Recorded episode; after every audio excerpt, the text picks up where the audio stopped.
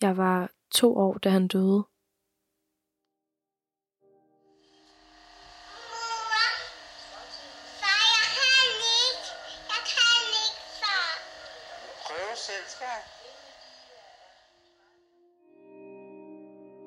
Han døde af lymfekræft. Det spredte sig ret hurtigt, og han døde så året efter.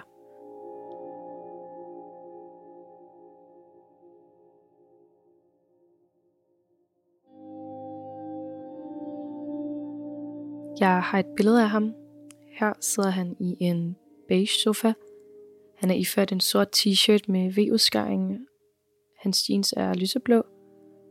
Han har mørkt hår, og hans hud er helt sommerbrun. Hans øjne er lysebrune. Og så smiler han.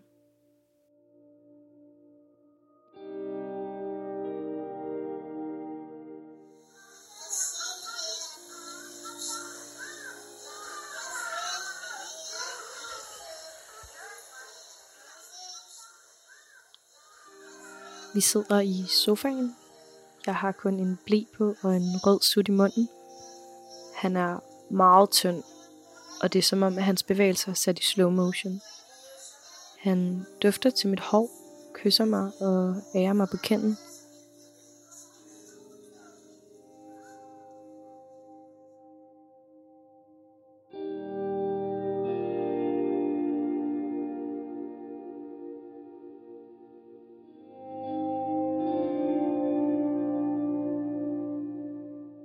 Da jeg var mindre, var det svært at forholde mig til, at han ikke var til stede. Hvad laver du? Spiser du is? Smager den godt? Er det en god is? Hallo, far.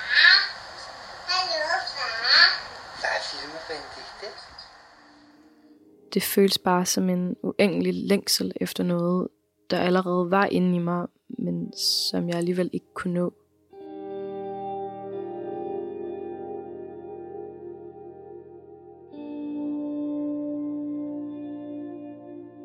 Afstanden mellem os er blevet mindre, efter jeg er blevet voksen. Jeg ligner ham af sind med de ting, vi begge har kæmpet med. Jeg har ham med mig, når det hele er for svært. Også når tingene går godt. Når der sker store ting i mit liv, så tænker jeg også på ham. Jeg tænker på ham hver dag.